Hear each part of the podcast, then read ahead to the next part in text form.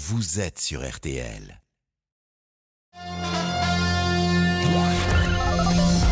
Les auditeurs ont la parole sur R T L. Avec Pascal Praud. Le hijab a-t-il sa place sur les terrains de football? Nous en avons parlé dans ce douze treize. Nous sommes avec Nadia. Bonjour Nadia, vous habitez Bordeaux. Bonjour Pascal, oui, je et, vous écoute souvent en plus. Bah, c'est gentil. Et euh, peut-être avez-vous un avis sur ce sujet dont on va parler dans quelques minutes? Oui, mais si on laisse passer ça, Pascal, c'est une catastrophe. On va vers une catastrophe.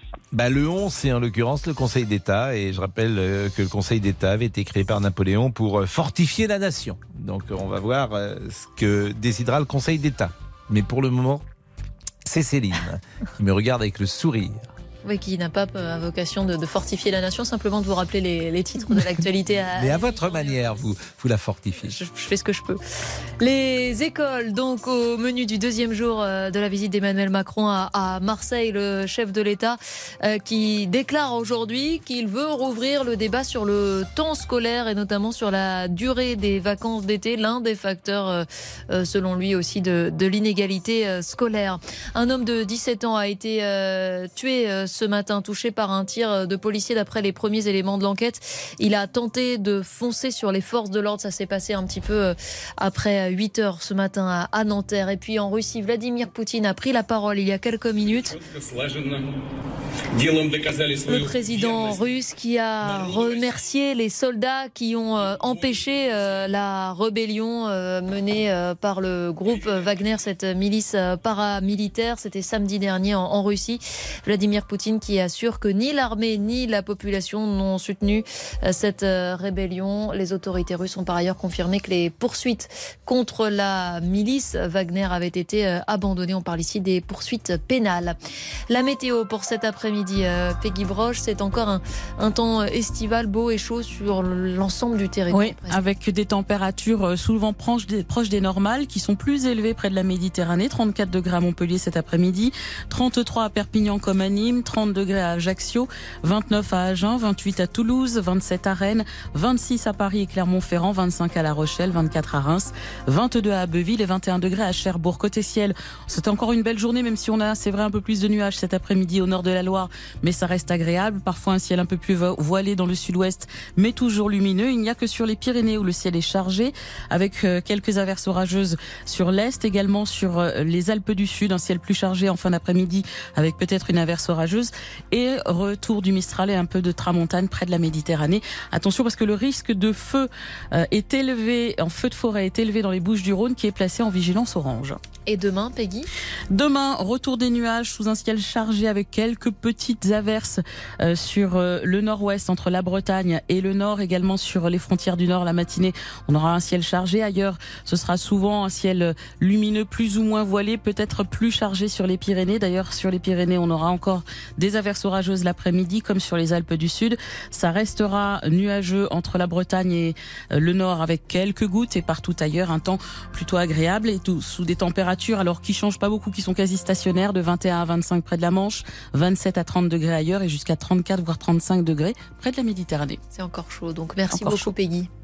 Merci beaucoup Peggy, merci euh, Céline et merci à Arnaud Mulpa qui était à la rédaction en chef de ce douze treize. Il est treize heures cinq, on est peut-être un, un poil en retard, Damien Béchiot. Tout à fait Pascal. Donc on va saluer, na- saluer Nadia et peut-être faire une pause. Nadia, vous restez avec nous?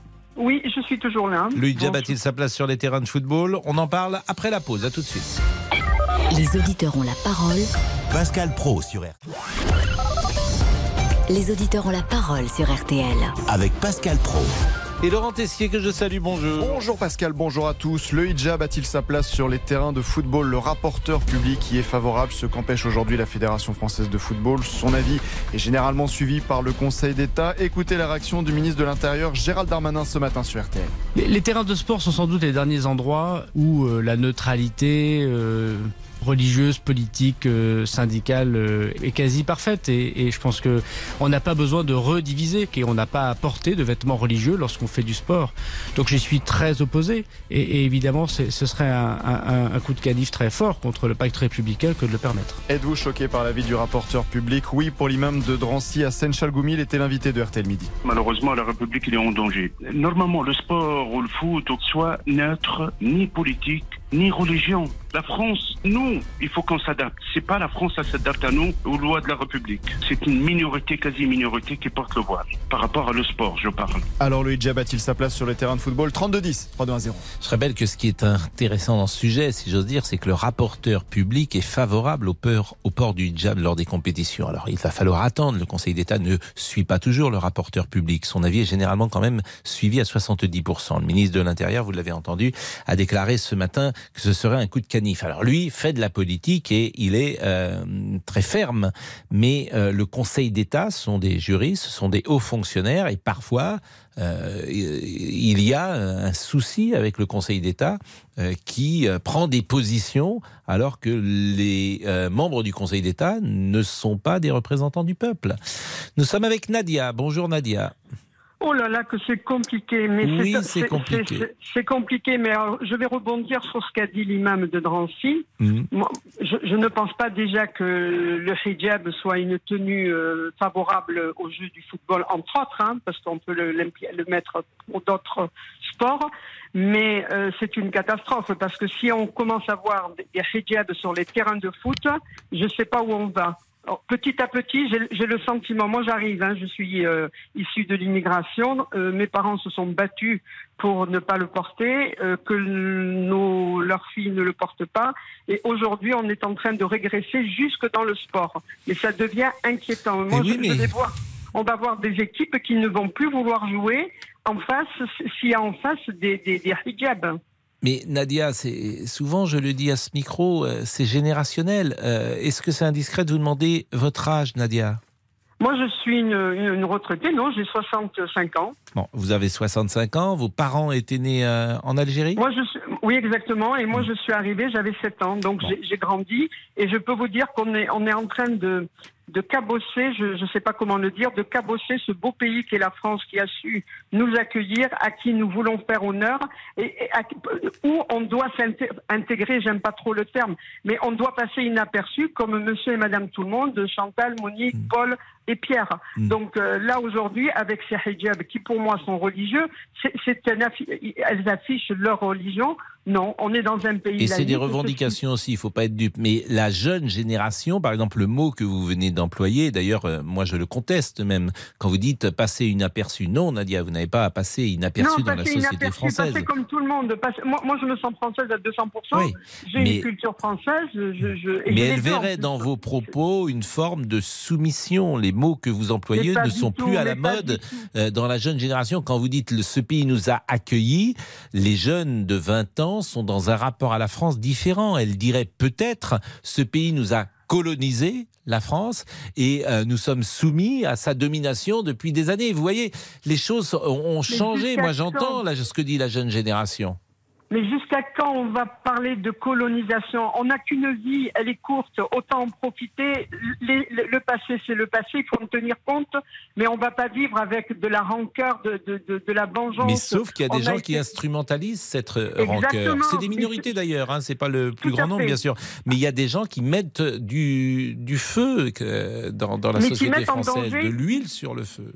Mais qui mettent en danger les gens qui, comme moi, euh, les filles, les jeunes filles qui vivent euh, à l'occidental. Euh, et en plus, je vais vous dire, on est riche parce qu'on a deux cultures en plus. Donc, euh, on a une richesse inestimable de pouvoir comprendre et, et comparer et savoir où, où on est le mieux. Moi, moi, personnellement, je ne reviendrai jamais vivre. Mais ces jeunes filles-là, si ça ne leur convient pas, ben, qu'elles aillent dans... Il y en a qui partent dans les pays du, de, du Moyen-Orient, il y en a plein, hein. Mais, mais on n'a pas... À, à, comment dire, à empiéter sur la liberté d'un pays qui est la France, qui est un des plus beaux pays du monde où les gens veulent vivre libres et pas avec des foulards ou, ou des, des burkinis comme l'année dernière où ça a été le sujet. Donc euh, je, je m'inquiète, moi, je vous dis sincèrement, mais il y a une inquiétude, nous, notre génération, on s'inquiète. Qu'on peut partager. Restez avec nous, euh, Nadia. Hier, d'ailleurs, on avait une jeune femme qui était présente, euh, et je salue Olivier, parce que cette jeune femme qui était présente hier et qui était pour le port euh, du hijab, ça serait intéressant d'ailleurs qu'elle puisse échanger avec euh, Nadia. Moi, je lui avais opposé des arguments, mais euh, c'est vrai que c'est deux générations qui sont confrontées. Antoine est là également. Bonjour Antoine. Bonjour. Et merci d'être avec nous. Vous habitez euh, dans quelle région, Antoine ? euh, À Dijon. À Dijon. Et euh, sur ce sujet. Bien, parce que sur le standard, on n'entendait pas très bien. Mmh, là, il semble que je vous entende bien, en tout cas à l'antenne. Eh ben, eh ben c'est parfait. Alors. Vous avez un portable? Ouais, j'ai un portable, bon. Mais j'étais en vacances euh, il n'y a pas longtemps, donc il y avait, il y avait peut-être du sable dedans. Donc, euh, ah, donc voilà. Vous étiez où en vacances? euh, J'étais euh, en Espagne. Ah, mais il faisait beau? C'était sympa? Ah ouais, très beau. C'est bien les vacances en, en, en juin. Ah ouais, bah c'est, c'est parfait, ouais. Moi, je trouve que c'est bien pour deux raisons. D'abord, parce qu'on travaille en juillet et août et c'est plus calme, généralement. Je ne sais pas ce que vous faites. Vous faites quoi? Bah, je suis facteur. Et donc, c'est un rythme. En fait, on a trois mois de vacances, parce qu'on prend les vacances en, en juin, à un moment où les autres n'y sont pas, donc c'est plus agréable. Et puis, juillet, août, on travaille quand il y a quand même un petit peu moins de monde. C'est un peu plus cool, disons, de travailler juillet, août. Ah oui, ah oui, oui. Puis, y a, on voit plus de personnes, tout ça. Donc, mmh. c'est, c'est, c'est plus sympathique, euh... plus convivial. Et vous êtes resté combien de temps en Espagne ? euh, douze jours. douze jours. Vous étiez avec euh, une amie, un ami ? Avec, euh, avec ma copine. Bon. Et ça se passe bien ? Ça s'est bien passé, oh, parce que les vacances, c'est toujours un test en même temps pour les couples. Ah ouais, ouais, non, non, bah après, ah oui, euh, ça c'est fait un test. trois ans et demi, on attend un enfant, donc euh, voilà. Ah oui, donc là, c'est effectivement le début. Mais c'est vrai que les vacances, la première fois qu'on part en vacances avec son ami euh, ou son amie, euh, on sait si ça passe ou ça casse. Ah non, bah, ça, ça se passe très bien. Et ça vous étiez où? Vous étiez à l'hôtel? euh, bah, On a fait cinq jours en van. En van? Ah oui. On a fait cinq jours en van, oui. Et euh, après on a fait cinq jours euh, dans, dans un appart-hôtel euh, à Minorque. Eh, sympa, Minorque. Ouais. Ouais. Bah, on n'a pas pu trop se déplacer parce qu'on n'avait pas de voiture de location, mais, ouais. euh, mais c'est sympa. Ah non, quand mais même. C'est plutôt, euh, plutôt... Vous parlez espagnol ? Euh, pas du tout. Enfin, ouais. J'ai fait du, de l'espagnol en, au collège, mais après. Euh... Mais les Espagnols ne parlent qu'espagnol, hein. Les Espagnols ah, ouais, ouais, parlent ouais, peu anglais contre, euh... et, pas, et peu le français. Ouais, c'est ça, c'est je veux ça. Pas généraliser, mais euh, général... c'est vrai que l'espagnol parle espagnol. Ah ouais, ouais, c'est... puis même anglais, c'est compliqué. Oui, je suis d'accord avec vous. Mais c'est merveilleux l'Espagne. Hein. Je ne savais pas si ah, vous avez ouais, été c'est... séduit. La, la vie à l'espagnol, le soir, ah, les gens sont agréables, gentils, sympas, ah, ouais. C'est agréable. Bon, vous ne nous avez pas appelé évidemment pour ça, vous nous avez appelé pour parler du hijab. Ouais, oui, exactement. Et votre exactement. Sentiment sur le hijab? Bah pour moi c'est, je trouve qu'il faudrait même pas avoir de débat euh, là-dessus. Ça devrait être euh, totalement interdit. C'est, c'est scandaleux. Pour moi c'est scandaleux de, d'avoir un débat là-dessus. Alors que, enfin, pour moi un terrain de sport ne doit avoir, il doit y avoir aucune, aucune chose politique, euh, aucune religion. Même si on, malgré, euh, on, on le voit à la télé ou quand par exemple au football il y a un changement, il y a un signe religieux. Souvent, au début de match, il y a des, il y a une prière, tout ça, mais ça, encore, je le tolère. Mais avoir des vêtements... Des... Enfin, c'est un... pas la même chose, un joueur qui rentre et qui fait un signe de croix, pardonnez-moi de le dire comme ça, c'est pas la même chose, c'est une référence déjà qui peut être culturelle et religieuse, bien sûr, mais aussi culturelle, c'est pas la même chose que de porter un voile... Ah, oui. Ostensiblement pendant quatre-vingt-dix minutes, parce ah qu'évidemment, bah... il y a aussi un acte politique dans le port du voile. Bien sûr, faut pas être, il ne faut pas mmh. être dupe euh, là-dessus. Ouais, puis, j'ai, puis moi, ce qui me fait peur, c'est que si on, on commence à autoriser, par exemple, le port du voile, et que, que ça fasse un effet boule de neige sur les autres religions, parce qu'en soi... Pour, euh, bon, il n'y aura moi, pas de pas demande des autres religions. Je ne pense pas que les catholiques voudront jouer euh, ou les femmes voudront jouer avec une cornette sur la tête. Mais, ouais, mais... mais enfin, voilà, c'est, enfin, je ne vois pas pourquoi. Euh, enfin, je, suis, je pense qu'il y en a certains qui, voilà, qui sont quand même euh, un peu, enfin, comme la religion musulmane, où ils sont, euh, y a, ils sont. Euh, Ils veulent avoir euh, ces habits-là quand même. Non, mais c'est quotidien. Une minorité active, hein, c'est pas toutes les ah oui, jeunes femmes musulmanes. Que... Bah, il y a aussi, ne sous-estimons pas l'attaque politique qui existe ah oui. à travers euh, cette revendication, bien sûr. Oui, oui. Qui est une revendication tout à fait minoritaire. Mais moi, ce qui m'étonne, c'est pas tant euh, que ces jeunes femmes aient, avancent euh, voilées ou masquées. Ce qui m'étonne, c'est la position euh, du Conseil d'État. C'est ça qui ouais, est le plus c'est... sidérant dans ce pays. C'est que vous avez un rapporteur public du Conseil d'État. Et vous savez ce qu'il a dit, ce, ce, ce monsieur qui est rapporteur ? il, il s'est appuyé sur une jurisprudence, dit-il, en parlant de la croix de Malte qui serait sur le maillot de l'A J O C R. Et parce que la croix de Malte euh, existe sur le ma- maillot de l'A J O C R depuis la nuit des temps, on devrait autoriser le hijab euh, sur le visage ou sur euh, la tête des femmes. C'est invraisemblable, ce type d'argumentation. Mais c'est les hauts fonctionnaires français, parfois, pas toujours, qui euh, prennent le pouvoir politique, disons-le, parce que ce monsieur n'est élu par personne. Et c'est quand même euh, une décision qui aura de lourdes conséquences. Merci en tout cas, Antoine. Antoine et Nadia, et Nadia, vous pouvez euh, évidemment rester avec nous. Je n'ai même pas salué Damien Béchiot. Bah oui, Pascal. Comment bah ça non. va Bah ça va mieux maintenant, Pascal. Bah bien sûr. Et, et puis, euh, écoutez, ça va. Euh, j'ai bien dit bonjour à Monsieur Olivier. Non, bonjour à tous, bien sûr. Je l'ai dit tout à l'heure et je rappelle que Monsieur Olivier et Monsieur Boubou. Et oui, oui, c'est la même en personne. Référence à la page Facebook. Facebook. Puisqu'il faut le dire, c'est la fin de la saison. Oui, oui. Gens, bah, oui. Voilà. Vous ça ont fait suivi à peu près régulièrement, deux ans qu'on le dit, mais, mais on continue, on continue. Oui, il y a toujours. Oui, à votre avis, est-ce qu'il y a un auditeur qui nous écoute qui ne nous a jamais écoutés? Oui, c'est possible. Bah, je l'espère. Ah oui, oui, bien sûr. Comment ça s'appelle?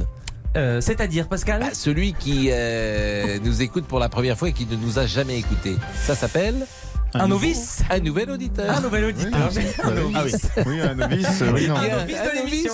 Un novice, c'est plus, euh, si vous voulez, dans les dans les églises ou dans les séminaires. Ah, un bon, novice. Bah, désolé. Un Encore novice. Un hors sujet de ma part. Ça fait plaisir. Mais, mais donc nous pour, nous pouvons saluer ce nouvel auditeur. Ah, mais bien Et sûr. Et vous savez ce qui serait formidable, c'est que ce nouvel auditeur, je nous lui lance appelle. un appel. Oh. Qu'il appelle le trente-deux dix. Ah oui. oui. Si vous nous écoutez pour la première fois. Ah, oui. Oui. Ça, ça serait fort. Ah oui, oui. Un trois, nouvel auditeur. Oui, oui, oui. trois deux un zéro sur le téléphone, comme dirait Laurent Tessier. Ah oui. trois deux un zéro sur le téléphone. C'est facile à retenir. Un nouvel auditeur. Bon, on marque une pause et on revient avec ce sujet, ce sujet qui fait couler beaucoup d'encre. À tout de suite. Jusqu'à quatorze heures trente. Les auditeurs ont la parole sur R T L avec Pascal Praud. treize heures, quatorze heures trente. Les auditeurs ont la parole sur R T L. Avec Pascal Praud.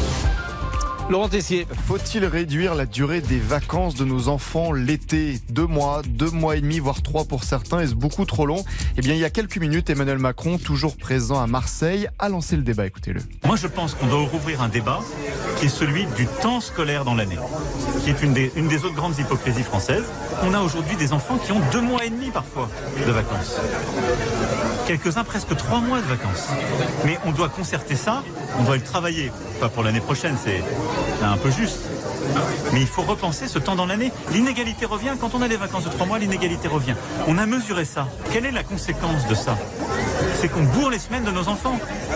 C'est parce que les enfants partent trop tôt et ont des vacances qui se sont plutôt allongées durant ces vingt dernières années que vous avez vos mêmes enfants, quand vous les comparez avec les voisins, qui arrivent crevés tous les soirs.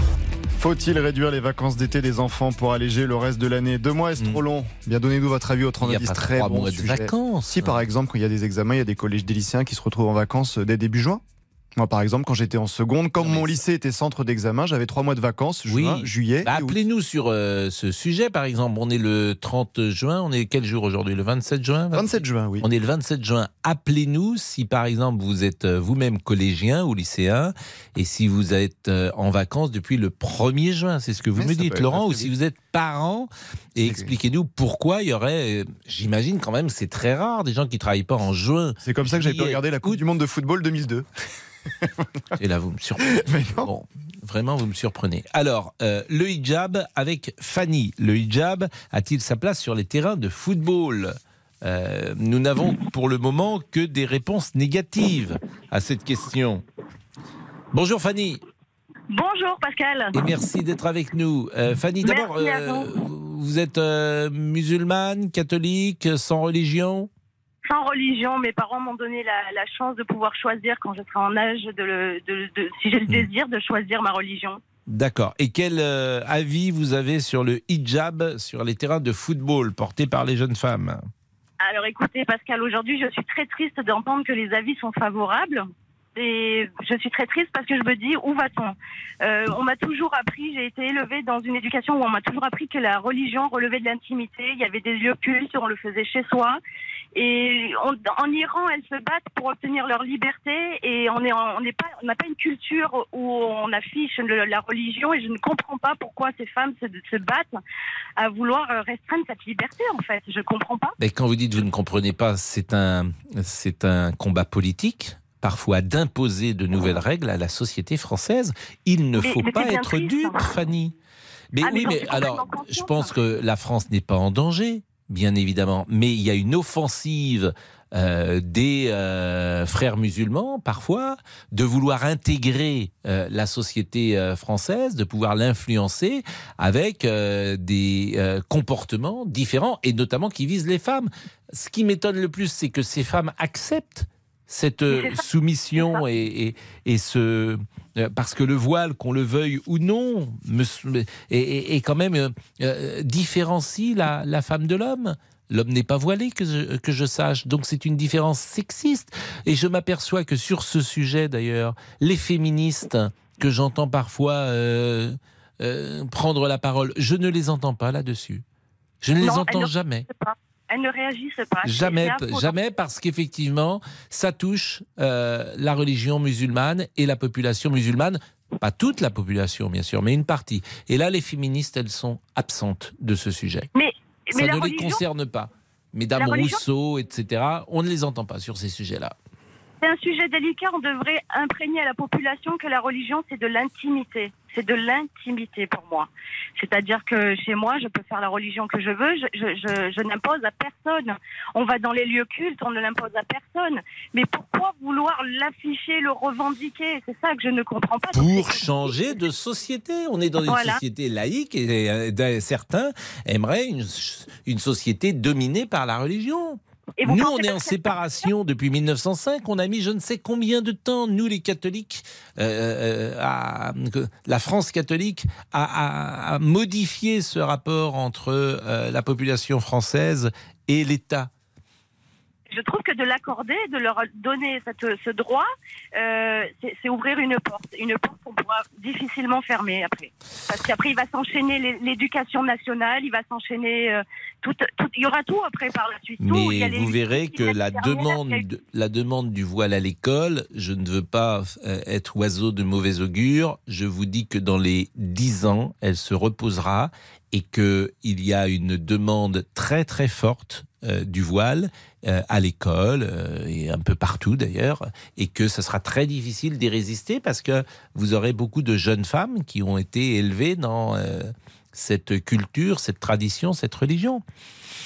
Et on le voit avec l'abaya, hein. L'abaya, c'est quand même un phénomène qui devrait, euh, de ce point de vue-là, euh, nous alerter. Et vous avez un ministre de l'Éducation nationale qui ne prend pas de décision et qui dit au fond euh, que les proviseurs euh, se débrouillent avec ça. Oui, oui, ils sont complètement lâchés dans la nature, les proviseurs, face à leurs responsabilités, c'est n'importe quoi, ils devraient avoir le soutien de l'État déjà. Et puis, ça fait monter l'extrémisme, tout ça, ça fait lourd. C'est ce que disait tout à l'heure euh, l'imam de Drancy, il reprenait exactement vos mots. Il disait, c'est précisément ce qui fait monter euh, l'extrémiste, l'extrémisme de tout bord. Et on continue d'en parler, de donner de l'importance à tout ça. Et, et ben, l'extrémisme y arrivera un jour, à mon grand désarroi, à mon grand désarroi. Mais merci, Fanny. merci Fanny. Merci Fanny. Monsieur Olivier, vous, vous avez dix secondes pour nous donner les réseaux sociaux parce que nous sommes... Euh... À dix secondes, bon bah allez. Paola nous dit... Paola accept... Oui, Paola, oui, bah attendez, non mais j'ai dix secondes. Accepter le hijab, c'est la porte ouverte à tout le reste.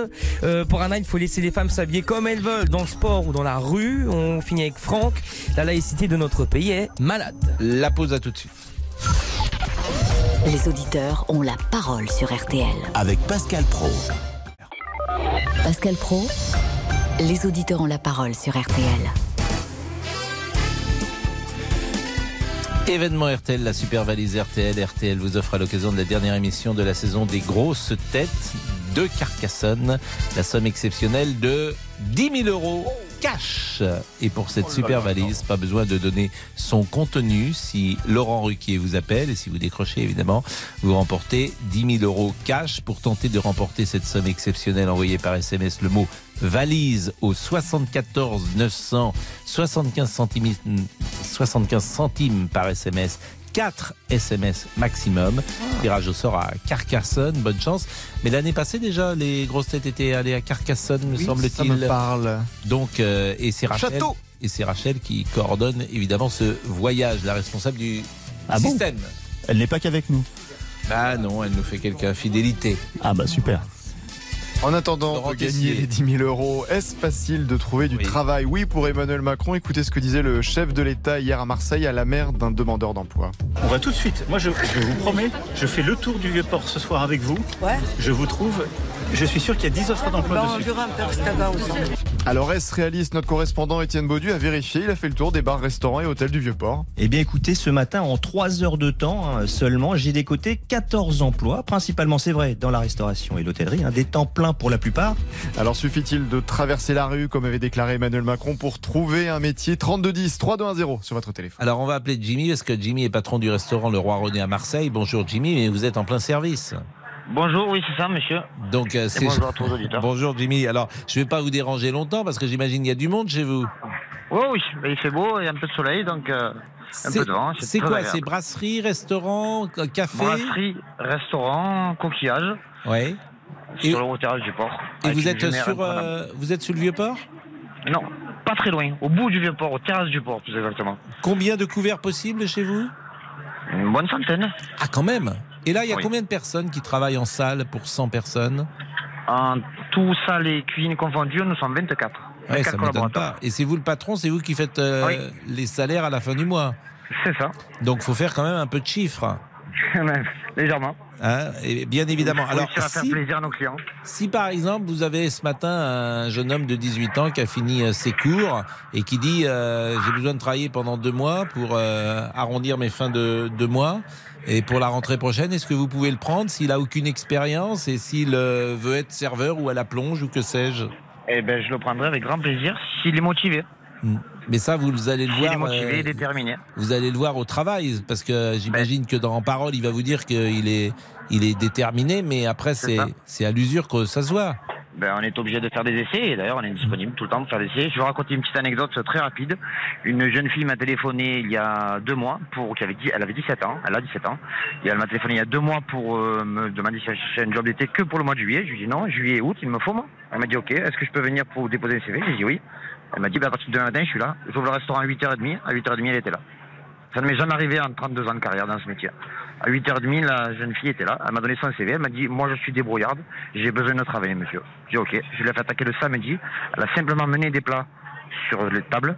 À la fin du service, elle m'a dit, je vais essayer quelque chose d'autre. Elle a pris un plateau et elle a débarrassé d'elle-même les tables. Pour moi, ça, c'est une pépite. Et elle est chez vous, donc, depuis combien de temps? Depuis euh, un mois et demi maintenant. Et elle est, quel âge elle a? dix-sept ans et demi. Et euh, elle, veut français, en... elle travaille tous les week-ends. Ouais. Et après, elle va attaquer la saison avec nous. Et euh, elle veut en faire son métier ou euh, elle est étudiante? Non, elle est étudiante, c'est son métier d'appoint. Mmh. Mais voilà, elle est déterminée. Mais elle est déterminée et elle a appris vite, euh, j'imagine. Elle a appris euh... vite. Euh, elle n'avait jamais fait ce métier. Elle était préparatrice en pharmacie au préalable. Et euh, combien vous payez une jeune femme comme celle-là, sans expérience? euh, Sans expérience, le SMIC hôtelier. Mmh. C'est quoi le SMIC hôtelier? Dans les dix euros de l'heure. Bon, c'est vrai que le métier que vous faites, elle fait combien d'heures, par exemple, cette jeune femme, euh, par jour? Par jour, ça dépend, parce qu'en fait, on fait un planning étalé sur la semaine, donc euh, dans la semaine, elle fait une quarantaine d'heures, trente-cinq heures, pardon, excusez-moi. Mais là, par exemple, les gens qui servent aujourd'hui, ils sont arrivés à quelle heure chez vous? Ils sont arrivés à onze heures ce matin? Ça dépend, il y en a, il y en a qui, sont, qui font des coupures, donc par exemple onze heures, quinze heures, et dix-huit heures, euh, mmh. vingt-trois heures, minuit, et d'autres qui font par exemple neuf heures, dix-huit heures. Bon, c'est vrai que ouais. c'est un métier qui est à la fois agréable, euh, sympathique, euh, certes, mais c'est un métier qui est difficile physiquement.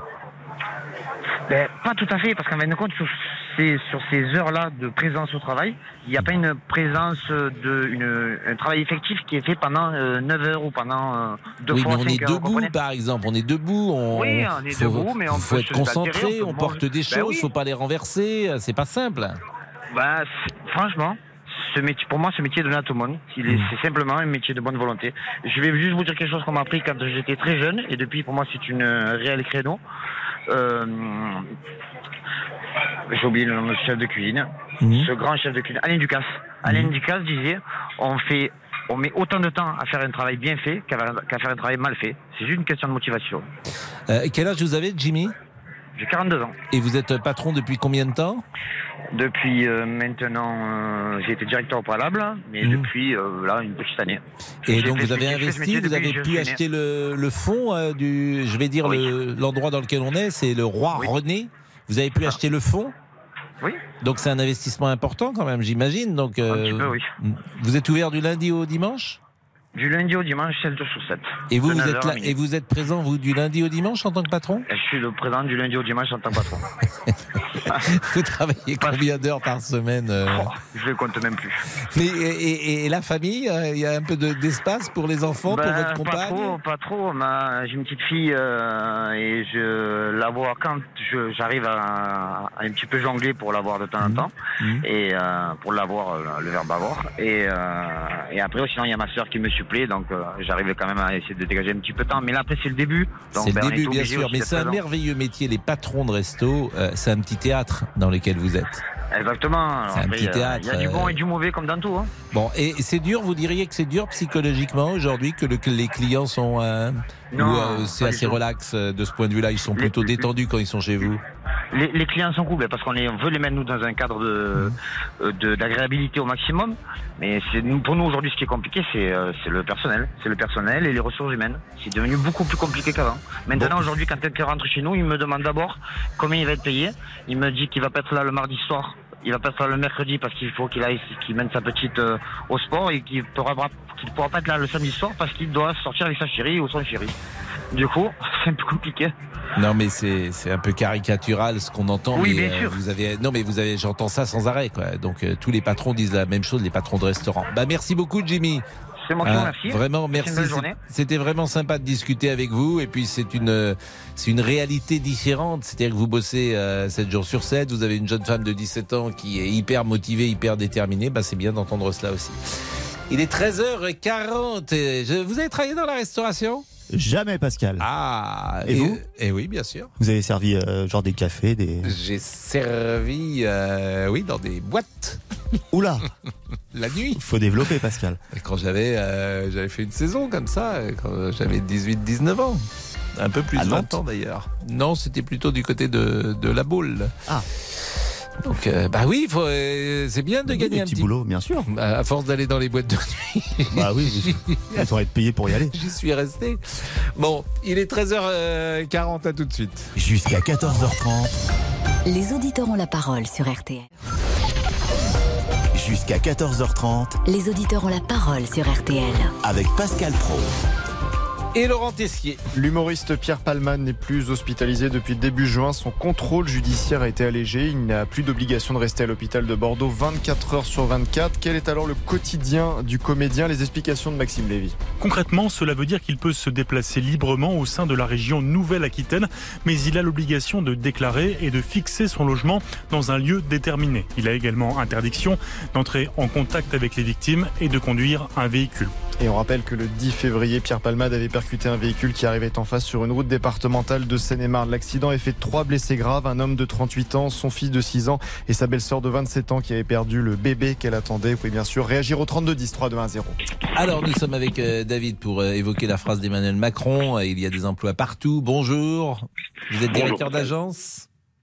C'est cela. Donc si quelqu'un arrive dans votre agence, agence de quoi ? Agence de voyage ? Non, agence de travail temporaire. Agence de travail temporaire. Euh, donc, si quelqu'un vient dans votre agence ce matin et vous demande du travail, euh, vous en avez ? Énormément. Bon, vous avez quoi en priorité ? Mais tout poste. Euh, il ne suffit pas de, de venir chez nous pour être euh, avec un, un diplôme d'ingénieur. Euh, ce sont des petites mains, comme on appelle ça. Mais le problème, c'est quand vous avez M. Macron qui vous dit qu'il y a du boulot euh, en traversant la rue, c'est vrai. Hum. C'est parfaitement vrai. Mais alors, par exemple, qu'est-ce que vous proposez ce matin chez vous ? Qu'est-ce que vous proposez ce matin ? Il y a combien de postes à pourvoir chez vous ? Une cinquantaine. Bon. Et est-ce que vous pouvez me faire la liste ? Oh, vous avez des employés libres au service, vous avez des manœuvres, vous avez de la manutention, vous avez, vous voyez, toutes des petites mains. Je ne parle que des petites mains, donc pas hum. des métiers qualifiés. Alors, les gens ne veulent peut-être pas faire ces métiers-là aujourd'hui parce que c'est pas assez bien rémunéré, peut-être ? Si, on le sait. Dans l'intérim, vous avez ce qu'on appelle les C P, les I F M qui sont payés. Donc, automatiquement, le salaire est plus élevé d'à peu près vingt-cinq à trente pour cent. Bon, alors, et pourquoi alors les gens ne viennent pas ? Qu'est-ce qu'ils vous disent, ces jeunes qui poussent votre porte ? Parce qu'ils n'ont pas envie de travailler. Mais pourquoi ils n'ont pas envie de travailler, ces jeunes ? Pôle emploi, on sollicite Pôle emploi régulièrement. Mmh. Quand vous avez Pôle emploi qui vous envoie cinquante C V, mmh. que sur les cinquante, quarante-huit ne se présentent pas, n'ont même pas le respect de téléphoner. Et que les deux qui se présentent, s'ils se présentent, nous disent non. Et quand vous avez un de, ce, de ces deux-là qui me dit, à moi, la semaine dernière, je ne savais pas, mais quand j'ai été voir mon conseiller pour l'emploi, il m'a conseillé de rester au chômage parce que j'ai encore cent soixante-sept jours de droit. Que voulez-vous répondre à ça? C'est-à-dire qu'entre les droits et le euh, travail que vous le, lui proposez, la différence n'est pas assez importante? Il gagne mais quasiment autant en restant chez non, lui qu'en travaillant non, que, non, non, non. Euh, vous vous faites avocat du diable, là. Mais non, le, le problème, il, non, est pas là. Le problème de... il est que les gens ne veulent pas travailler. Ça s'est accentué avec le Covid. Ça, ça a pris une proportion monumentale. Il oui, mais on peut peut-être, par exemple, si euh, quelqu'un, euh, dans un système qui est bien fait, quelqu'un qui est au chômage, à qui on propose un emploi qui correspond évidemment à sa qualification, bien évidemment. Il était serveur, il est au chômage en tant que serveur, je lui propose un job de serveur. Bah, s'il ne veut pas, il n'a plus les droits. Il n'a plus les droits, je lui coupe euh, les droits. Voilà ce qui, ce qui devrait se passer. Mais, mais Pascal, est-ce que vous savez que lorsque vous refusez un emploi mmh. et que vous ne le justifiez pas ou que vous ne donnez pas signe de vie, vous avez la possibilité de euh, contacter Pôle emploi. Une personne de chez Pôle emploi m'a dit on a un mois pour avoir sa réponse, on lui envoie un courrier recommandé, il a un mois pour se justifier.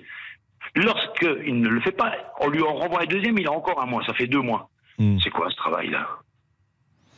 Non, mais je, je, je, j'entends ce que vous dites. Ce qui m'étonne, c'est que beaucoup de témoignages, il faut toujours se méfier, bien sûr, mais rapportent ce que vous dites, vous. C'est-à-dire, bah, les jeunes gens ne veulent pas travailler, ils demandent... Ça devient, bon. ça devient une réalité, ça ne devient pas, ça l'est. Il faut quand même que quelqu'un se mette... Vous savez, en deux mots, vous prenez les gens qui sont au R S A. Il y a des, des dames qui sont seules avec des enfants, qui n'ont pas le choix, et ça, ça se respecte. Et le R S A, malheureusement, ça peut arriver à tout le monde. Mais...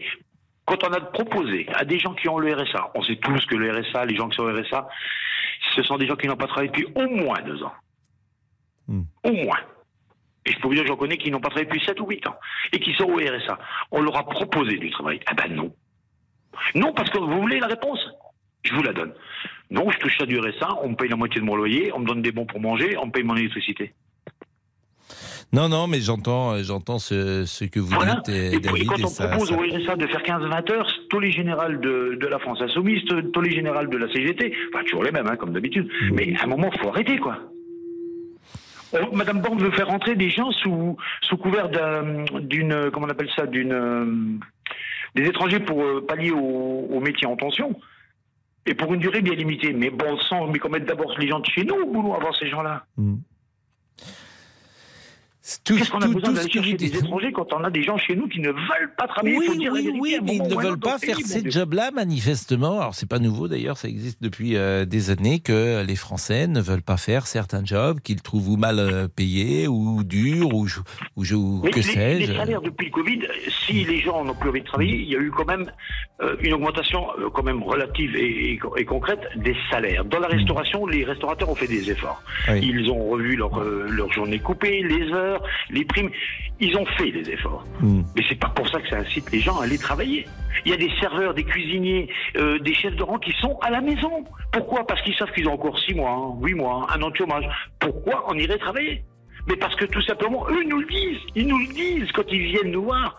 Pourquoi j'irai travailler ? J'ai le droit encore à tout ça. Bah en tout cas, merci. Merci euh, beaucoup. Mais rassurez-moi, il y a quand même des jeunes gens qui sont motivés. Il y a quand même des jeunes gens qui euh, poussent votre porte avec un peu d'envie, de détermination. Pascal, la, de... Ça fait trois, dé, trois décennies que je fais ce métier. Oui. Je vais vous dire quelque chose. Il y a une vingtaine d'années, c'était huit sur dix qui avaient envie de travailler. Mmh. Aujourd'hui, on en est à quatre sur dix. Nous, on a de la chance parce qu'on a quatre sur quatre dans, en régie. On a Damien Béchiot qui aime travailler. Oui, Pascal. Ben oui. On a... Monsieur Boubou qui aime beaucoup travailler. Oh oui, oui, mais un peu moins. C'est pas vraiment du travail. Oui, oui, j'aime ça. Ah, vous venez de oui, dire la chose la. Travail pour lui, là. Oui, ah, oui, oui, il a dit la chose la plus essentielle peut-être, c'est que euh, effectivement, et c'est vrai pour euh, beaucoup de personnes sans doute dans nos métiers, il y a beaucoup de plaisir. Ah oui, c'est ça. Oui. Non mais... Vous savez, dans un métier quand vous avez. Quand mais, vous êtes et ça, motivé... je pense qu'il faut choisir un. un, un, un Quoi qu'on fasse, il faut choisir un métier où on a du plaisir. Parce qu'effectivement, mais ça c'est trop dire. Que vous allez faire, si vous y allez déjà avec envie et, et, et, et avec un minimum de respect et de politesse, vous avez déjà envie d'y aller, et vous pouvez vous créer du plaisir tout seul. Alors, monsieur Laurent Tessier, c'était le troisième cas du plaisir. Et ils ont d'autant plus de plaisir en régie que Rachel, la responsable du service et du système, est souvent là. Qui leur donne une, comment dire, une occasion supplémentaire de, d'aimer. D'être dans cette maison rouge. Mais vous dites plus rien, les garçons. Mais non, mais non, il mais... a fermé nos micros, Damien Béchiot. Donc c'est fini maintenant. Voilà, il nous censure. Oh, bon. Bon, nous saluons Rachel, bien évidemment. Rachel sera à Carcassonne, je crois. Euh, c'est ça. Mercredi et jeudi, on est mardi aujourd'hui. Donc elle ne sera pas avec nous. Elle accompagne les grosses têtes. Je pense qu'on donne un sens à sa vie, Pascal, à Rachel. Je pense que c'est plus l'inverse. Vous comprenez? Oui. Elle se lève pour nous voir le matin. Écoutez, en tout cas, euh, il faut y croire. Euh, nous marquons une pause. On va parler peut-être des vacances, euh, puisque Emmanuel Macron imagine changer le temps scolaire. Alors, il est très, très étonnant, Emmanuel Macron. D'un côté, il dit que euh, il faut rester de huit heures à dix-huit heures pour les élèves. Et euh, de l'autre côté, il dit qu'il euh, faut moins de vacances. C'est un peu paradoxal, non? Vous ne trouvez pas? Non, pas forcément. À tout de suite. Les auditeurs ont la parole. Pascal Praud sur R T L. Jusqu'à quatorze heures trente. Les auditeurs ont la parole sur R T L. Avec Pascal Praud. Est-ce que tu viens pour les vacances? Ah. Est-ce qu'on a moins passé ces disques-là? C'est comme... Euh... Monaco. Monaco, on l'a peu passé, finalement. Oui, mais ça ne reprend pas, Pascal. Donc... On a, vous vous souvenez, on avait eu un des deux chanteurs l'année dernière. C'était David ou Jonathan? Bah, c'est l'un ou l'autre. Vous savez où vous partez en vacances, euh, Damien? euh, Oui, Pascal, normalement, oui. Vous allez où? Je vais un peu dans la région bordelaise. Ah. Un peu? Et après? Et, et ensuite après, je ne sais pas encore. Ah, cachotier. Monsieur Boubou, qui sait où il va en vacances? À Sedan. Pourquoi à Sedan? Parce que c'est beau Sedan, c'est personne ne va en vacances à Sedan. Non mais je vais ben pas oui. à Sedan, je vais aller en Espagne. Pascal. Vous allez en Espagne? Oui, en Espagne, oui. Où oui, ça oui. À Bénidorm, vous connaissez? Ah oui. Dans les gratte-ciels espagnols. Voilà, pour je croyais que vous, vous alliez dans les Pouilles. Non, bah non en mais ça, Italie. C'est, c'est... Mais en plus, elle m'a contacté là ah. cette semaine pour me dire euh, si tu veux venir en Italie, tu peux. Bah alors. Ah mais j'hésite, j'hésite. Bon, on en reparlera. Mais oui. J'hésite. Vous l'avez dit avec un certain accent. Ouais, j'hésite, j'hésite. J'hésite. Bon. Euh... C'est du italien. Bon. Laurent, vous, avez, vous partez en Loire Atlantique. Ah c'est non. beau. Ah, oui, c'est très beau. C'est le plus beau département de France, bien sûr.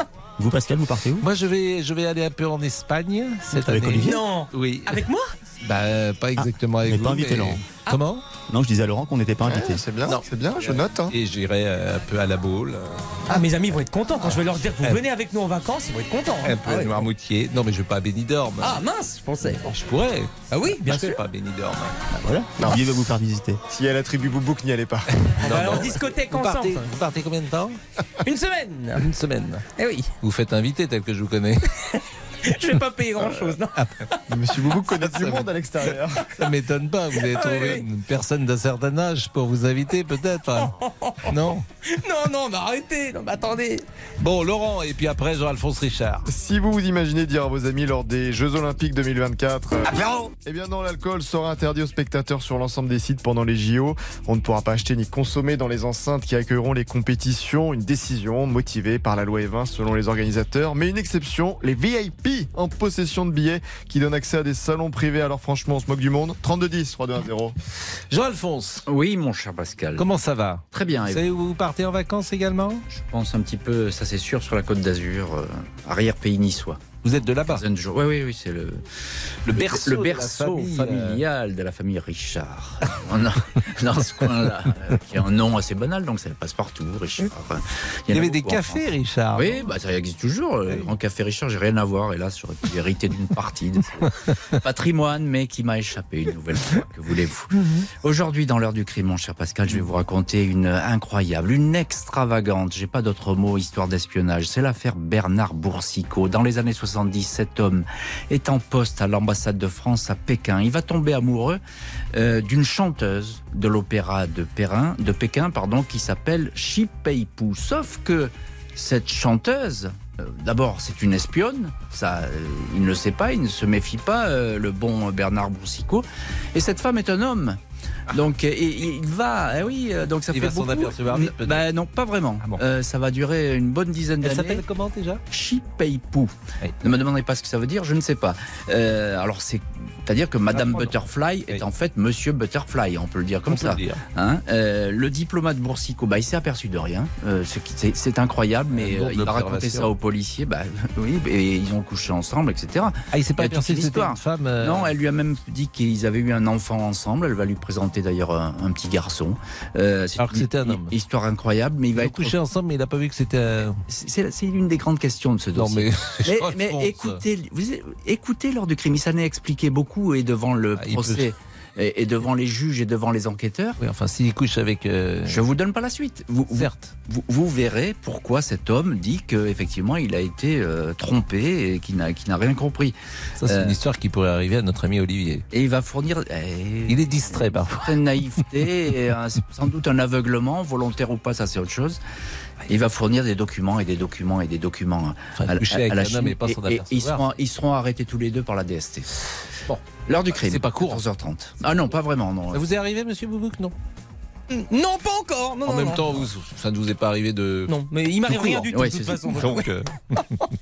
la première fois sera la bonne. La première fois, oh, vous nous raconterez. Ah oui, oui, bien sûr. À tout de suite. Retrouvez tous nos podcasts sur l'appli R T L.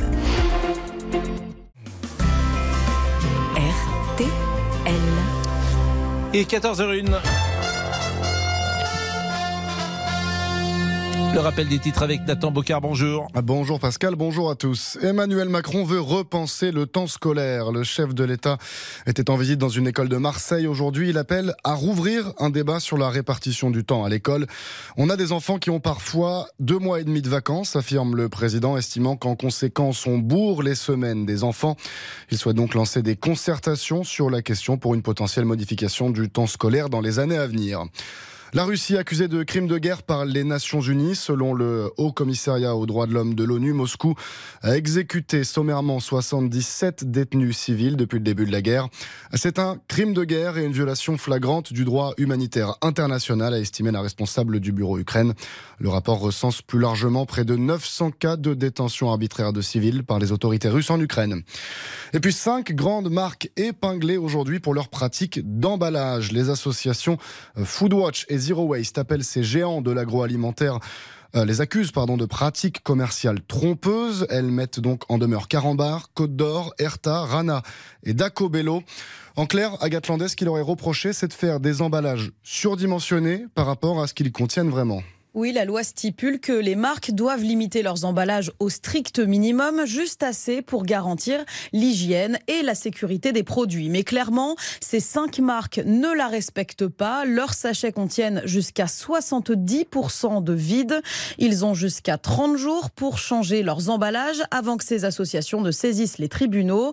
Au pénal, ces marques risquent une contravention de quarante-cinq euros par produit non conforme. La précision d'Agathe Landais pour R T L. Un coup d'œil sur la météo de l'après-midi, un peu plus de nuages au nord de la Loire, mais avec une bonne luminosité et sans pluie. Temps ensoleillé dans les autres régions, avec toutefois un risque d'averse sur les Pyrénées et les Alpes en fin de journée. Côté température, elles sont plus raisonnables. Comptez vingt et un à trente-quatre degrés. Et puis le quintet d'Auteuil départ à dix-huit heures. Attention, las et non partant. Et Dominique Cordier vous conseille le quinze, le treize, le deux, le huit, le quatre, le quatorze, le neuf et le douze. L'outsider d'R T L, c'est le numéro quatre, Fred. quatorze heures, trois minutes, la suite des auditeurs ont la parole avec vous, Pascal Praud. Merci Nathan. Jusqu'à quatorze heures trente. Les auditeurs ont la parole sur R T L avec Pascal Praud. On parle déjà des vacances, c'est bien ça? Est-ce qu'on va faire? Bonjour euh, Nicolas, où on parle des vacances, c'est imaginé par Emmanuel Macron. Bonjour Pascal. Bonjour, vous êtes directeur d'école? En effet. Bon, on a entendu le président de la République imaginer remettre en, en, en comment dire, remettre en doute, remettre en cause le temps scolaire. Bah écoutez, si c'est juste un effet d'annonce, je crois que ce n'est pas nécessaire de le faire de cette manière. En revanche, si c'est dans l'intérêt euh, des élèves et particulièrement ceux en difficulté, alors la question doit être posée, je pense. C'est-à-dire ? Bah écoutez, euh, si euh, on écoute un petit peu et qu'on lit ce que préconisent euh, beaucoup de scientifiques ou de chronobiologistes, le rythme actuel que nous imposons aux élèves euh, n'est pas très favorable à ce que les élèves les plus en difficulté euh, apprennent correctement à l'école. Les journées sont très longues. Euh, les... C'est-à-dire que, en... mais ça fait cinquante ans que j'entends les mêmes choses. Ça fait cinquante oui. ans que j'entends dire qu'il faudrait travailler le matin et faire du sport l'après-midi. Voilà. Alors, ça fait cinquante ans qu'on ne le fait pas. Ça fait cinquante ans qu'on ne le fait pas. Donc, ça, c'est, c'est, c'est l'image qu'on avait, par exemple, du fonctionnement allemand, où en effet, on faisait huit heures, treize heures, on travaillait ouais. les matières dites fondamentales, mais on peut aussi faire du sport euh, en milieu de matinée. Ça, c'est, c'est pas tant la question des matières, c'est euh, des, des journées allégées où, par exemple, les enfants finiraient dans un premier temps à quinze heures, comme ça se fait, par exemple, dans les pays nordiques. Mmh. Mais par contre, il faudrait aussi une prise en charge pour permettre euh, aux élèves de pouvoir rester à l'école, d'y faire d'autres activités, pourquoi pas du soutien, pourquoi pas du sport, pourquoi pas euh, une espèce de centre de loisirs, hein, pris en charge par d'autres organismes que l'Éducation nationale. Mais dans ce cas-là, raccourcir les vacances, et surtout, ce qu'on ne fait pas et qui est préconisé, c'est que on nous dit souvent sept semaines d'enseignement, puis une période de vacances, puis une période de sept semaines. Mais en fait, on respecte ça jusque décembre. Et là, par exemple, la dernière semaine, pour une grande majorité des élèves français des écoles primaires, je parle, eh bien, les élèves vont enchaîner là douze semaines d'école et ils vont avoir huit semaines de vacances. Moi, j'ai connu il y a quelques années une expérience où on terminait aux alentours du douze juillet et on reprenait euh, vers le vingt, vingt-cinq août. C'était en France, hein, et euh, on, Moi, on avait réfléchi à la journée. Euh, avec si peu de vacances scolaires l'été. En France, ah, terminer le deux juillet, reprendre le vingt-cinq août? Ah oui, c'était, alors que je vous dise pas de, de bêtises, c'était euh, au début des années deux mille. C'était un, enfin, une dérogation, met... et euh, oui, c'était en c'était... France. Et... Oui, mais c'était vraiment quelques établissements. La, la majeure partie, généralement, c'est juillet-août. Euh, on oui, reprend ça, le mais... premier lundi de, de septembre, généralement, en tout cas la première semaine de septembre. Oui, c'est ça, c'est ça, la, la rentrée. Mais il y avait un système. Moi, moi comment dire, je, je suis de mille neuf cent soixante-quatre. En soixante-quatorze, j'avais dix ans. Euh, on, on reprenait le quinze septembre. Mais euh, les petits écoliers que nous étions, euh, quittions le primaire, nous savions lire, écrire, compter, et on travaillait euh, quasiment euh, moins qu'aujourd'hui. C'est-à-dire qu'il y avait, un, il y avait plus de vacances scolaires quand j'étais enfant. Notamment, il y avait des grandes vacances plus longues. Il y avait moins de temps euh, à la Toussaint, parce qu'aujourd'hui, il y a quinze jours à la Toussaint, il n'y en avait que huit avant. Et il n'y avait également qu'une semaine simplement en février. Mais... C'est ce que je vous disais là tout à l'heure. On, mmh. on avait réfléchi à ce que les oui, vacances... Oui, mais il y avait plus de temps scolaire l'été. Il y avait plus de temps Alors... scolaire l'été. Il y avait globalement une semaine de plus, ouais, vous avez ouais. raison. On finissait mais, en général fin juin, début juillet. Là, on mais termine ce que je veux juillet. vous dire, c'est que... Euh, et, on, et on y arrivait plutôt bien. C'est-à-dire qu'on maîtrisait la grammaire, on avait un peu de culture générale, on n'était pas trop mauvais en histoire, on savait que Napoléon Ier était... Euh, était après Louis quinze, vous voyez, c'était... Alors là, là ce qui était effrayant, c'est ce qui est devenu visiblement... C'est une question de programme, en oui, fait. Bah, c'est, c'est, c'est un ensemble, bah oui. Oui, c'est ça. C'est une c'est question un ensemble, de programme. Et l'école nous surprend parce que vous voyez des jeunes gens arriver, parfois qu'on bac plus quatre, bac plus cinq, qui sont... Euh, bah, nous avons un exemple quotidien avec nous de non. quelqu'un qui peut nous surprendre. Faut pas le dire. Si vous... mais, vous parlez de qui, Pascal ? Non, mais, euh, bah, mais qui peut qui nous surprendre. Mais, mais, mais, ou alors, qui, qui, qui, j'ai la mémoire qui flanche. Je me souviens plus très bien. Non, mais c'est vrai que l'orthographe, par exemple, c'est très étonnant, l'orthographe. Ben, la semaine scolaire ne fait que vingt-quatre heures. Et à l'époque, en... alors moi je suis un peu plus jeune que vous, hein, je suis de soixante-douze, mais à l'époque on n'apprenait pas à parler anglais à l'école, on n'avait pas euh, non, on d'enseignement moral et civique.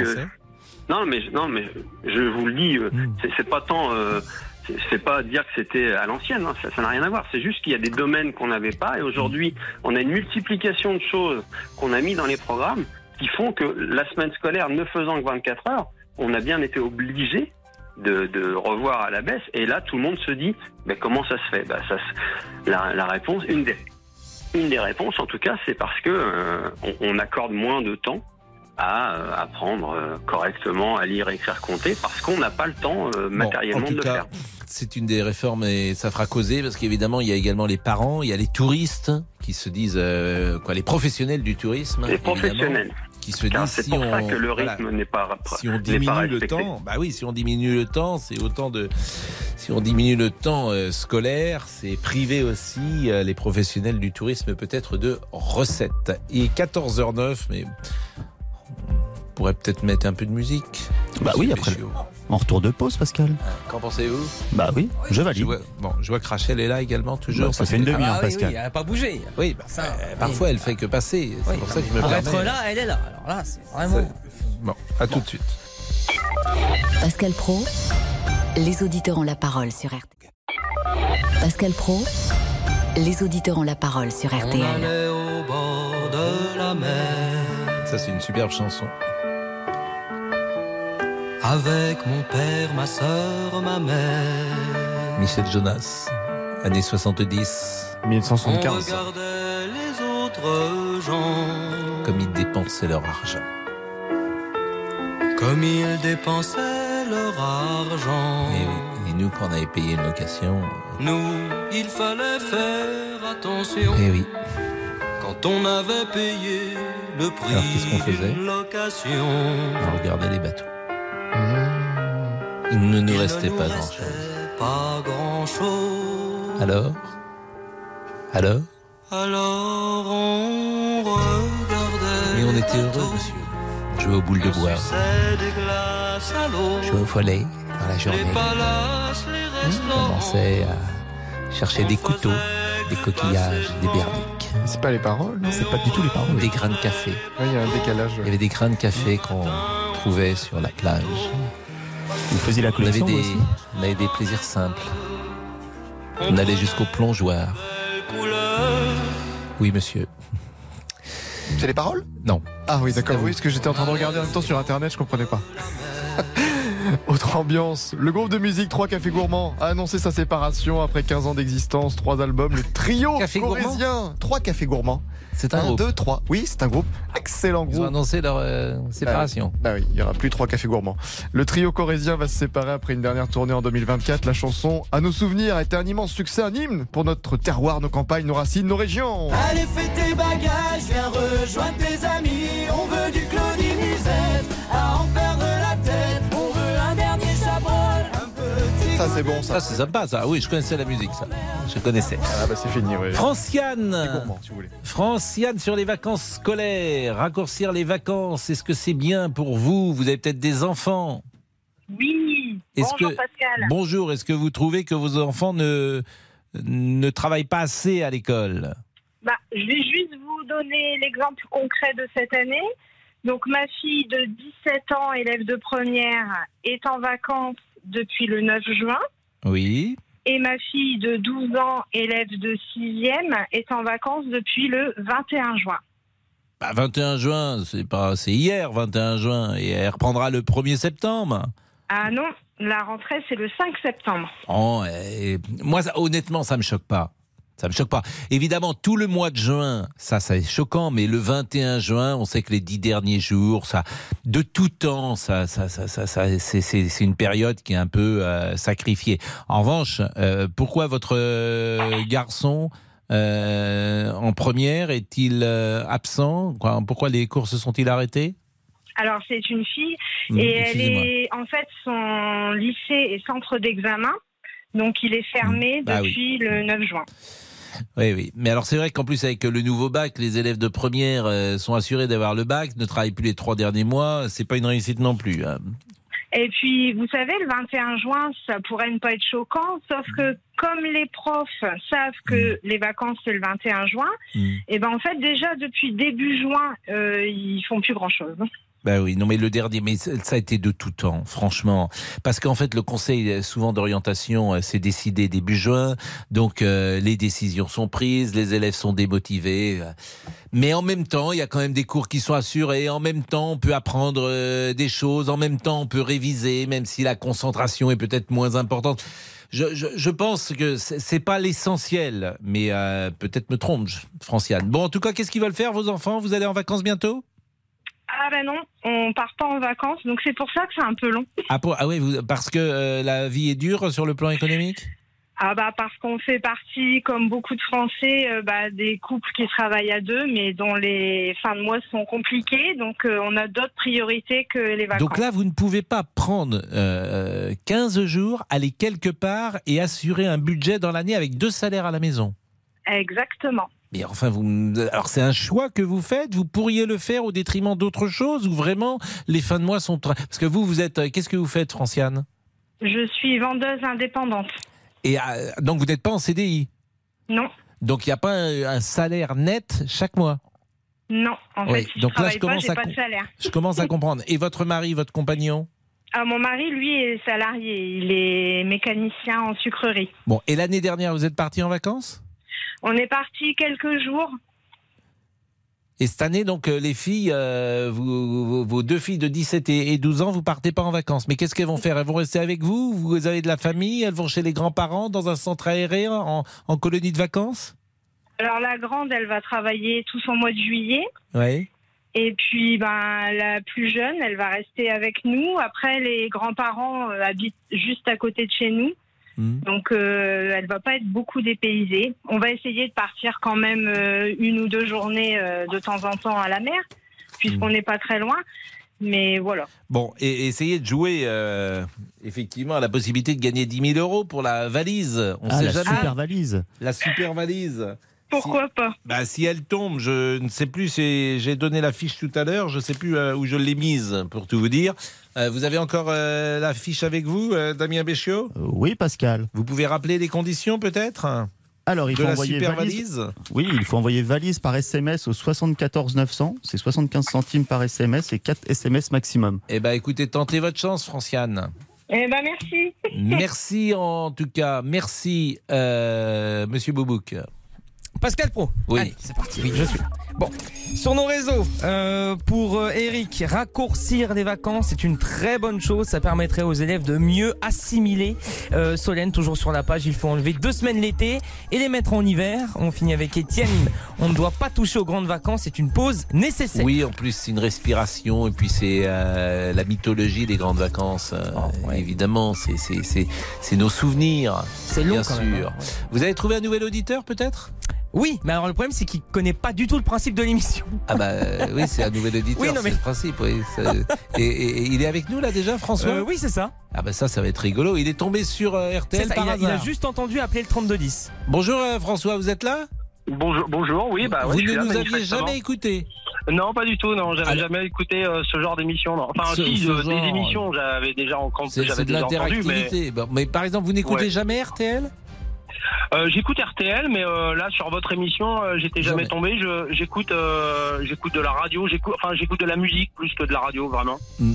Bah écoutez, c'est toujours euh, un peu tristounet. Il euh, n'y a jamais trop de bonnes nouvelles euh, dans les émissions euh, bah, euh, radio. En général, c'est pour ça qu'on essaye de donner un peu de légèreté, de passer de temps en temps de la musique, pour tout vous dire, François. De la légèreté, d'accord, ok. Ah, bah tenez, on va revenir avec une musique légère. Restez avec nous et euh, vous nous dites comment vous êtes venus euh, nous écouter. Jusqu'à quatorze heures trente, les auditeurs ont la parole sur R T L avec Pascal Praud. Pascal Praud, les auditeurs ont la parole sur R T L. Légèreté. Ne me quitte pas. Ça, c'est, oui, c'est une émission légère. Il faut ça, vous avez bien fait. C'est ce que vous avez demandé, Pascal. J'ai demandé de la légèreté, mais alors. Euh, c'est Rachel qui adore cette chanson. Déjà. C'est triste. Oubliez le temps. S'il vous plaît. S'il vous plaît. Des malentendus et le temps. Mais il est parti du coup, François. Ah, ça va peut-être le faire revenir. Carlos, qui a été une longue, longtemps une voix d'R T L. Et François, on avait demandé un nouvel auditeur qui tomberait par hasard sur notre émission. Et ben, on, on l'a eu. C'est François qui ne oui. connaissait pas cette émission. Vous savez que les auditeurs ont la parole et existent depuis mille neuf cent quatre-vingt-cinq. Ah bah c'est ballot, mais donc j'avais pas fait... eu la parole encore. Ça fait bientôt quarante ans, euh, François. Ah. Et alors vous êtes tombé comment euh, sur nous ? Ah mais vraiment euh, pur hasard en fait. J'écoutais de la musique et, oui. euh, et puis euh, et puis bah voilà, je suis tombé au moment où vous, vous parliez de. Je crois que c'est vous qui disiez bah tiens, si vous arrivez pour la première fois, euh, tapez trois deux un zéro. Bête et discipliné, c'est ce que j'ai fait et ah, ça, voilà, drôle, je suis tombé. Euh, vous voilà. avez quel âge, François ? cinquante ans bientôt. cinquante ans. Et quel euh, vous n'aimez pas écouter les radios dites généralistes? Vous écoutez plutôt bah, des radios ça, faut que ce soit, euh, encore faut-il que ce soit très intéressant et, mmh. et pas déprimant quoi. Vous trouvez que je suis pas très intéressant? Ah, j'ai, c'est pas ce que j'ai dit. Que je suis un peu déprimant. Encore faut... Non, bah non, mais des fois, oh, vous n'avez pas l'air d'avoir d'avoir vingt ans quoi. C'est pas non, vous le bout en train de. C'est pas que j'ai pas l'air, c'est que j'ai pas vingt ans, mais on peut euh, voilà. ne pas avoir non, vingt ans a... et être euh, plutôt joyeux. Exactement. Exactement. Mmh. Mais c'est pas, euh, c'est pas les, les. Enfin, moi, j'aime bien écouter une émission qui me, qui m'anime, qui me, mmh. qui me fait rire. Mmh. Si c'est une émission tristounette qui parle de la vie de tous les jours et. Euh, et voilà, vous pensez que nous, on est une émission un peu tristounette qui parle bah, de la je, vie de tous les jours. Je sais pas, étant donné que c'est pas une émission que j'écoute au quotidien. Mmh. Je, je me en fait, notre principe de, de notre émission, mais... c'est un peu de faire ce qu'on fait là, c'est-à-dire ouais. d'échanger. D'accord. D'écouter des gens qui sont parfois D'accord. originaux, différents, euh, sympathiques. Ouais, avec, euh... mais avec le même discours que la vie de tous les jours. Les vacances sont trop longues, euh, euh, les gens veulent pas travailler, euh, la vie est triste. Euh, non, je marche pas là-dedans. Je préfère être euh, du positif. Euh, du mais non, mais, mais, mais, mais, mais, mais c'est pour ça aussi que c'est intéressant d'échanger avec vous, puisque vous êtes différents. Vous faites quoi dans la vraie vie ? Ah bah dans la vraie, mais j'ai pas, il n'y a pas de vraie vie ou il n'y a pas de fausse vie. Moi, dans ma vie, je travaille dans un laboratoire d'analyse médicale. Ah, dans ma vraie vie. Ah oui, donc euh, là, c'est sérieux. Ben, euh, mais euh, toute la vie est sérieuse, mais euh, rien ne nous empêche de rire de tout, avec euh, malheureusement pas avec n'importe qui, et euh, voilà. Et, et mais on peut rire de tout quand même. On peut rire de tout, comme disait euh, qui disait ça, c'était euh, Coluche. Des bro- Coluche, Coluche ou, ou des Broches. Ah, Coluche, hein, je crois. On peut aussi, rire de hein. tout, mais pas avec euh, n'importe qui. N'importe qui. Et vous, vous, vous habitez, euh, vous habitez où, François ? Albi, le Tarn. Ah, c'est belle commune de, du Tarn, Albi. Bon, et vous allez voilà. partir bientôt en vacances, peut-être ? Ah, euh, après-demain, oui, aux États-Unis. Vous allez où aux États-Unis ? New York. Bah, New vous York. Voyez comme, comme quoi c'est très intéressant. Dès que les gens commencent à parler de leur oh. vie, c'est intéressant. Pourquoi vous C'est la première fois que vous allez à New York ? Non. Oui, complètement. Ah, vous n'êtes jamais oui. allé à New York à cinquante ans ? ah. Oh bah non, mais ah, vous faites partie des gens qui, euh, étant donné qu'on n'a pas une Rolex à cinquante ans, on a raté notre vie. Mais pas du tout, mais pas du D'accord. tout. Et combien de temps vous okay. y allez ? Bon, une petite, euh, une petite dizaine de jours, à et peine. Vous, et vous partez d'où ? Euh, de chez moi, de ma maison. Et oui, je mais vous partez l'avion, l'avion voilà. vous, l'aéroplane, vous le prenez d'où ? Euh, l'aéro... Alors, il n'y a plus d'aéroplane en fait, c'est, ça s'appelle un avion maintenant, hein, plus communément.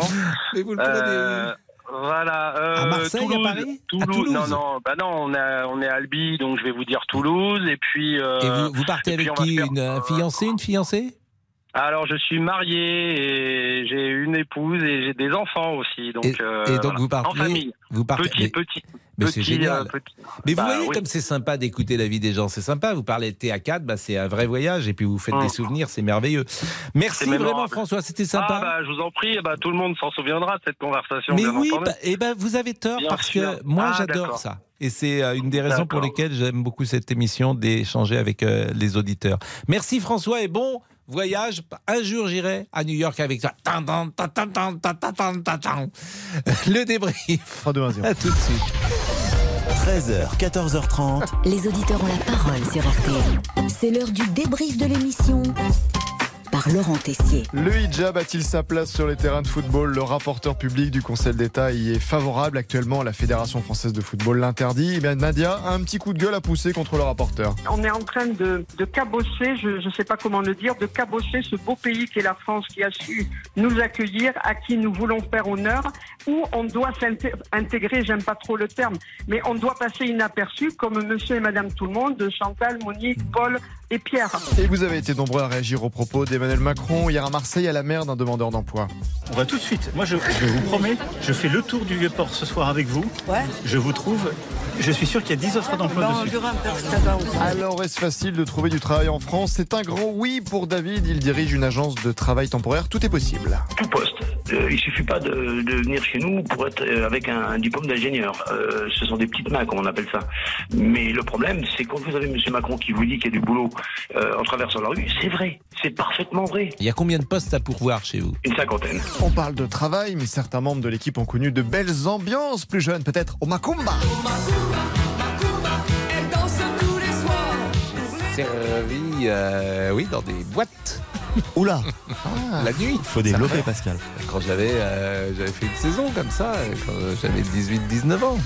Un peu plus de vingt ans d'ailleurs. Non, c'était plutôt du côté de, de la boule. Ah, le travail, l'été, mais surtout les vacances. Et c'est l'heure de la pensée philosophique de Pascal. C'est vrai que l'espagnol parle espagnol. C'est cela, oui, oui, oui. L'espagnol par l'espagnol, mesdames, messieurs. Il fallait vous donner cette information. Ah, l'Espagne, ça attire certains d'entre nous. C'est merveilleux l'Espagne. Ah, hein. oui. Je ne sais pas si vous avez ah, été oui, séduit. La, la vie à l'espagnol, le soir, ah, les gens sont beau. agréables, gentils, sympas. Ah, oui. C'est agréable. Et le débrief pour aujourd'hui, c'est terminé. On se quitte avec une musique espagnole pour que Monsieur Boubou se mette dans l'ambiance. C'est Las Ketchup. Non pas Las Mayonnaise.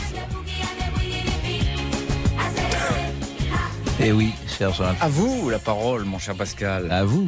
Nous en n'allons pas en Espagne. Je vous emmène non. en Chine. Des nuit, châteaux en Nuit en de Chine, nuit câline. Nuit de Chine. Avec nuit cette caline. chanteuse qui est un chanteur, ce pauvre oui. diplomate qui va être. Chumpaimpei, comment elle s'appelle ? Chipeipou. Je l'avais pas ah, dans oui, le désordre. Euh, voilà, donc il faut perfectionner votre chinois. Donc, je vous emmène en Chine avec cette incroyable et extravagante histoire d'espionnage. À tout de suite. R T. Bonjour, c'est Ophélie Meunier. Le journal inattendu sur R T L. Chaque samedi, retrouvons-nous pendant une heure en direct sur R T L à douze heures trente pour le journal inattendu. Les informations du jour avec les reportages éclairants de la rédaction et un invité qui nous livre son regard sur l'actualité. Le journal inattendu, c'est tous les samedis en direct à douze heures trente sur R T L. Vous avez manqué une émission ? Retrouvez-la sur R T L point F R et l'application R T L.